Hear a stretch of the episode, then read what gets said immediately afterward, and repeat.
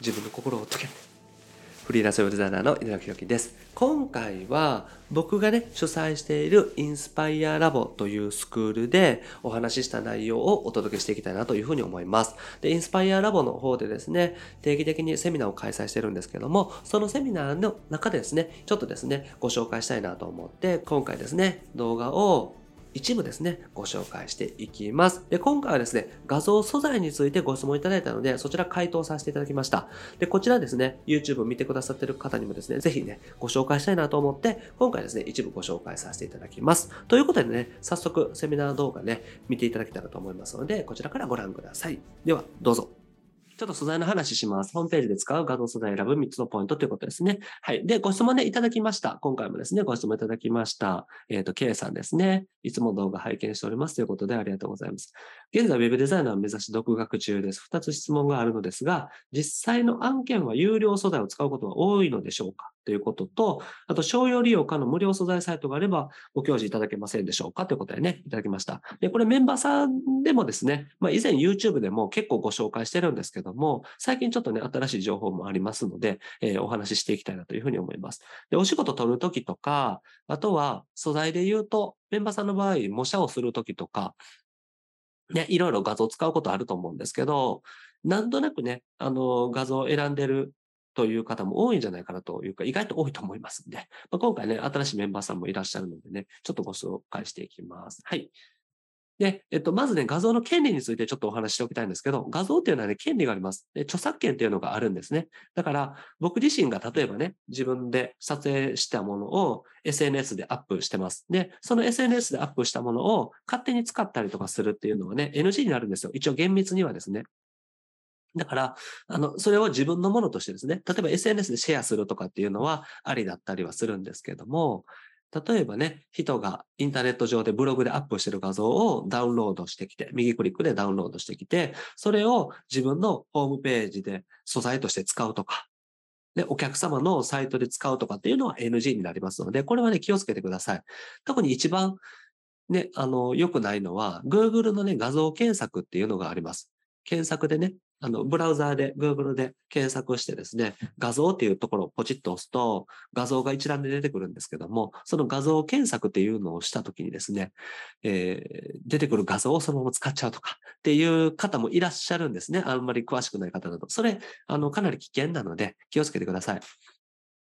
えー、特に、えー、ブログとかね、SNS で載せる分にはいいだろうみたいな感じで思ってらっしゃる方もね、えー、いて、まあ実際そうなんですけど、あの、芸能人の画像とかね、結構ややこしかったりしますよ。から、えー、その事務所でね、有名な事務所に所属してらっしゃる方とか、あとはそういう権利関係、厳しい方の画像とかって、ちょっとアメブロ載せてるとかだけでも、あの、言ってきたりしますからね。あの、使わないでくださいとか、使用料払ってくださいとかって言ってくるっていうのもありますし、実際に僕知り合いで、あの、ホームページで使っててですね、えー、注意を受けて使用料払えって言われたっていう方いらっしゃいますんでね、そこ気をつけてください。画像意外とね、あの、大変なのと、特に、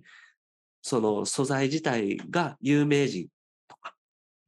あとイラストとかですね。そういうもう明らかに著作権厳しそうなところっていうのは気をつけた方がいいかなと思います。なので、毎回きちんと権利を確認して使うんですけども、毎回その素材ごとに権利を確認するっていうわけにいかないので、商用利用可の素材サイトから画像を選んでくるっていうのが大事になります。商用利用っていうのは、あの、文字通りですね、商用、まあビジネスで使ってもいいですよっていうことになります。で、商用利用でも、あの、なんですか、自分のホームページとか、お客様のホームページで使うのは OK ですけども、画像素材として再配布するのは NG っていうところが多いので、だから商用でも何でも OK じゃなくって、自分で純粋に画像の素材として使う。お客様のサイトとして使うとか、SNS でアップするとかっていうのは OK なんですけど、素材サイトとして人に配るっていうのは NG だったりしますから、そこもね、気をつけてください。なので、そのあたりも商用利用に関して権利っていろいろありますんでね。はい。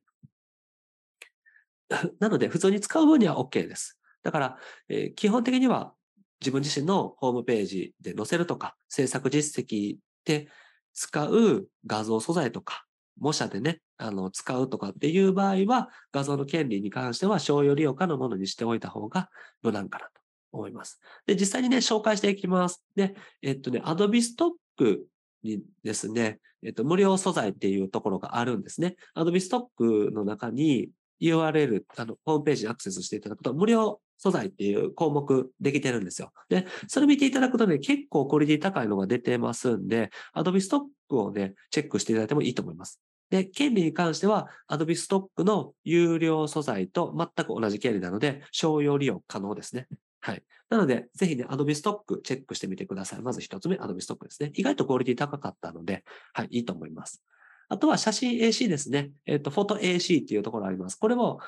もうベタですけども、やっぱり日本の会社さんが運営しているのですごくいいですよね。使いやすいかなと思います。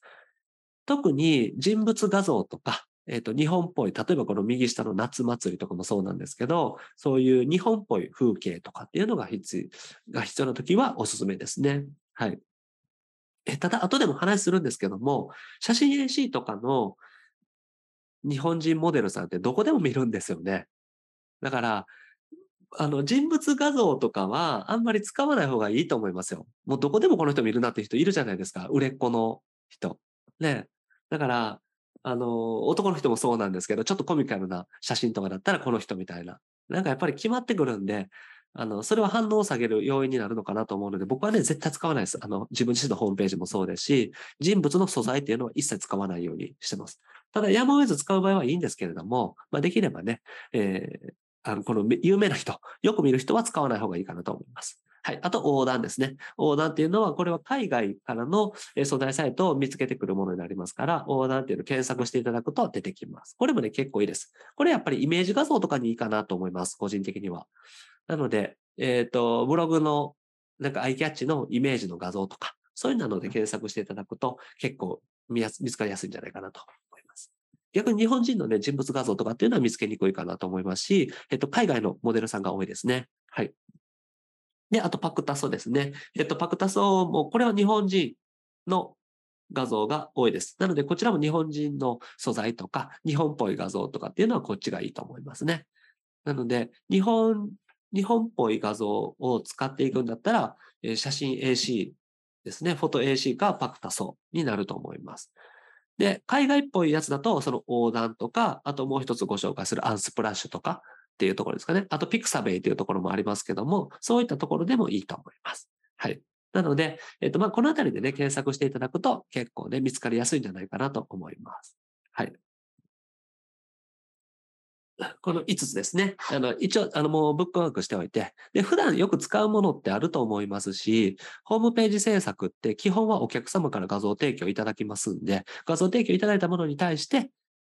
あの、使っていたらいいと思いますしね。はい。だから、まあ、本当にどうしても必要な時だけ素材サイトを使うとかっていう形で OK です。はい。で、画像を選ぶの、選びのポイントなんですけれども、先ほどお話したようにね、あの人物は有料素材がいいと思います。無料素材だと本当にね、どこでも見かける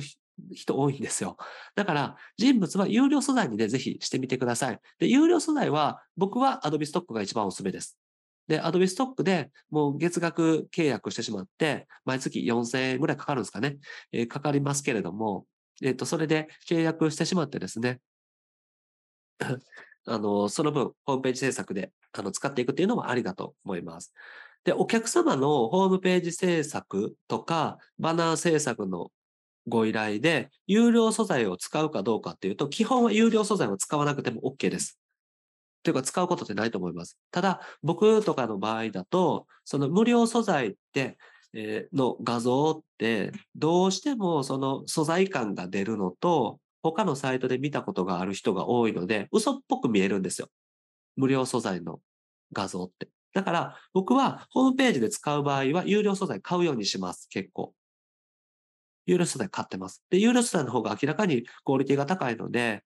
えホームページ制作に関しては、それなりの制作費をいただいて、きちんと有料素材買うっていうふうにするのと安心かなと思いますし、やっぱり画像素材が綺麗だと見栄えも良くなりますんで、有料素材がおすすめです。ただ、え現時点でね、えー、駆け出しの方でお金かけたくないっていう場合は無料素材でもいいんですけれども、人物の場合は注意してください。あの、本当によく見る方を使ってる人多いんですけど、なんかそれが載ってる時点ですごく嘘臭く見えちゃうってことですね。はい。で、えっ、と、国内サイトをね、優先するようにしておいてください。あの、やっぱり海外サイトだと海外っぽくなって、それも嘘くさくなる原因なんですよね。特に外国人さんが出てる画像とかって、イメージの画像だったらいいんですけど、ホームページで、例えば生体院とかで、えー、使う画像素材でそういうの載ってるとすごく嘘くさくなりますんでね。あの、そこは注意してください。国内サイトを優先するようにしておいてください。なので、まあ、写真 AC とかパクタソとかで探してみて、なかったら別のね、アドビストックで探すとかっていう形で OK ですね。はい。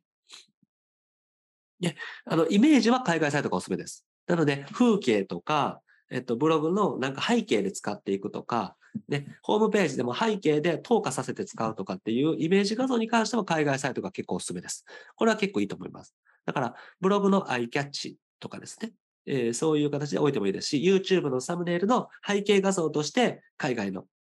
画像素材を敷いて、その上に載せるとかっていうのもありだと思います。なので、やっぱりですね、リアルな画像っていうのがベストなんですね。これは何でもそうなんですけど、やっぱり素材サイトって素材集が出るんですよ。だから、素材サイトはどうしても嘘くさくなってしまうので、やっぱりお客さんの写真を撮らせてもらう。で、お客なんか写真が多少クオリティが低くても、リアルな画像の方が結果的には反応が出るかなと、個人的には思います。なので、見栄え重視の場合だったら別なんですけれども、お客さんの集客とか、反応率アップとかっていうのを考えるとリアルな画像がベストかなというふうに思いますね。はい。なので、まずは素材サイトでチェックしてみてください。あの、後でもご質問いただいたので回答させてもらうんですけど、素材見つけるのの効率的にやりたいですっていう人いらっしゃるんですけど、効率的にする場合って結局ね、見てる数少なかったら効率も何もないんですよ、やっぱり。だから、ホームページもね、例えば早く作りたい。だから効率的に作る方法っていうのは多少あるんですけど、でも効率投稿よりもやっぱり作作る数を増やしていかないと早くならないので、素材サイトも、えー、ね、素材を見つけるために、まずはいろんなサイトをチェックしてみて、ここのサイトはこういうのがあるな、ここのサイトはこういうのがあるな、みたいなのを、ある程度ね、覚えておくとスムーズにできると思います。ですから、まずは素材サイトをチェックしてみて、いろいろ検索してみると。で、こういう素材だったらここがいいなっていう、その特色というか、得意な素材みたいなのが分かっておくと便利だと思いますので、まずはそれをね、やっていただけたらと思います。まあ、今回ね、課題として、皆さんまず素材サイト、今日ご紹介した素材サイトをね、チェックしてみて、そして、えダウンロードしてみるというところまではやってみていただけたらと思います。はい。ということでね、ホームページで使う画像素材を選ぶポイントに関してお話をしました。はい。はい。ということでですね、今回は僕自身が主催しているインスパイアラボというね、スクールでご紹介させていただいた動画ですね。ご覧いただきました。少しでもね、参考になりましたら嬉しいです。あと、インスパイアラボについてはですね、概要欄のリンクチェックしてみてください。いつでもですね、ご参加いただけますし、またね、ご希望のタイミングだけ受けていただくことも可能です。はい。ということでね、今回は以上です。ありがとうございます。いかがでした？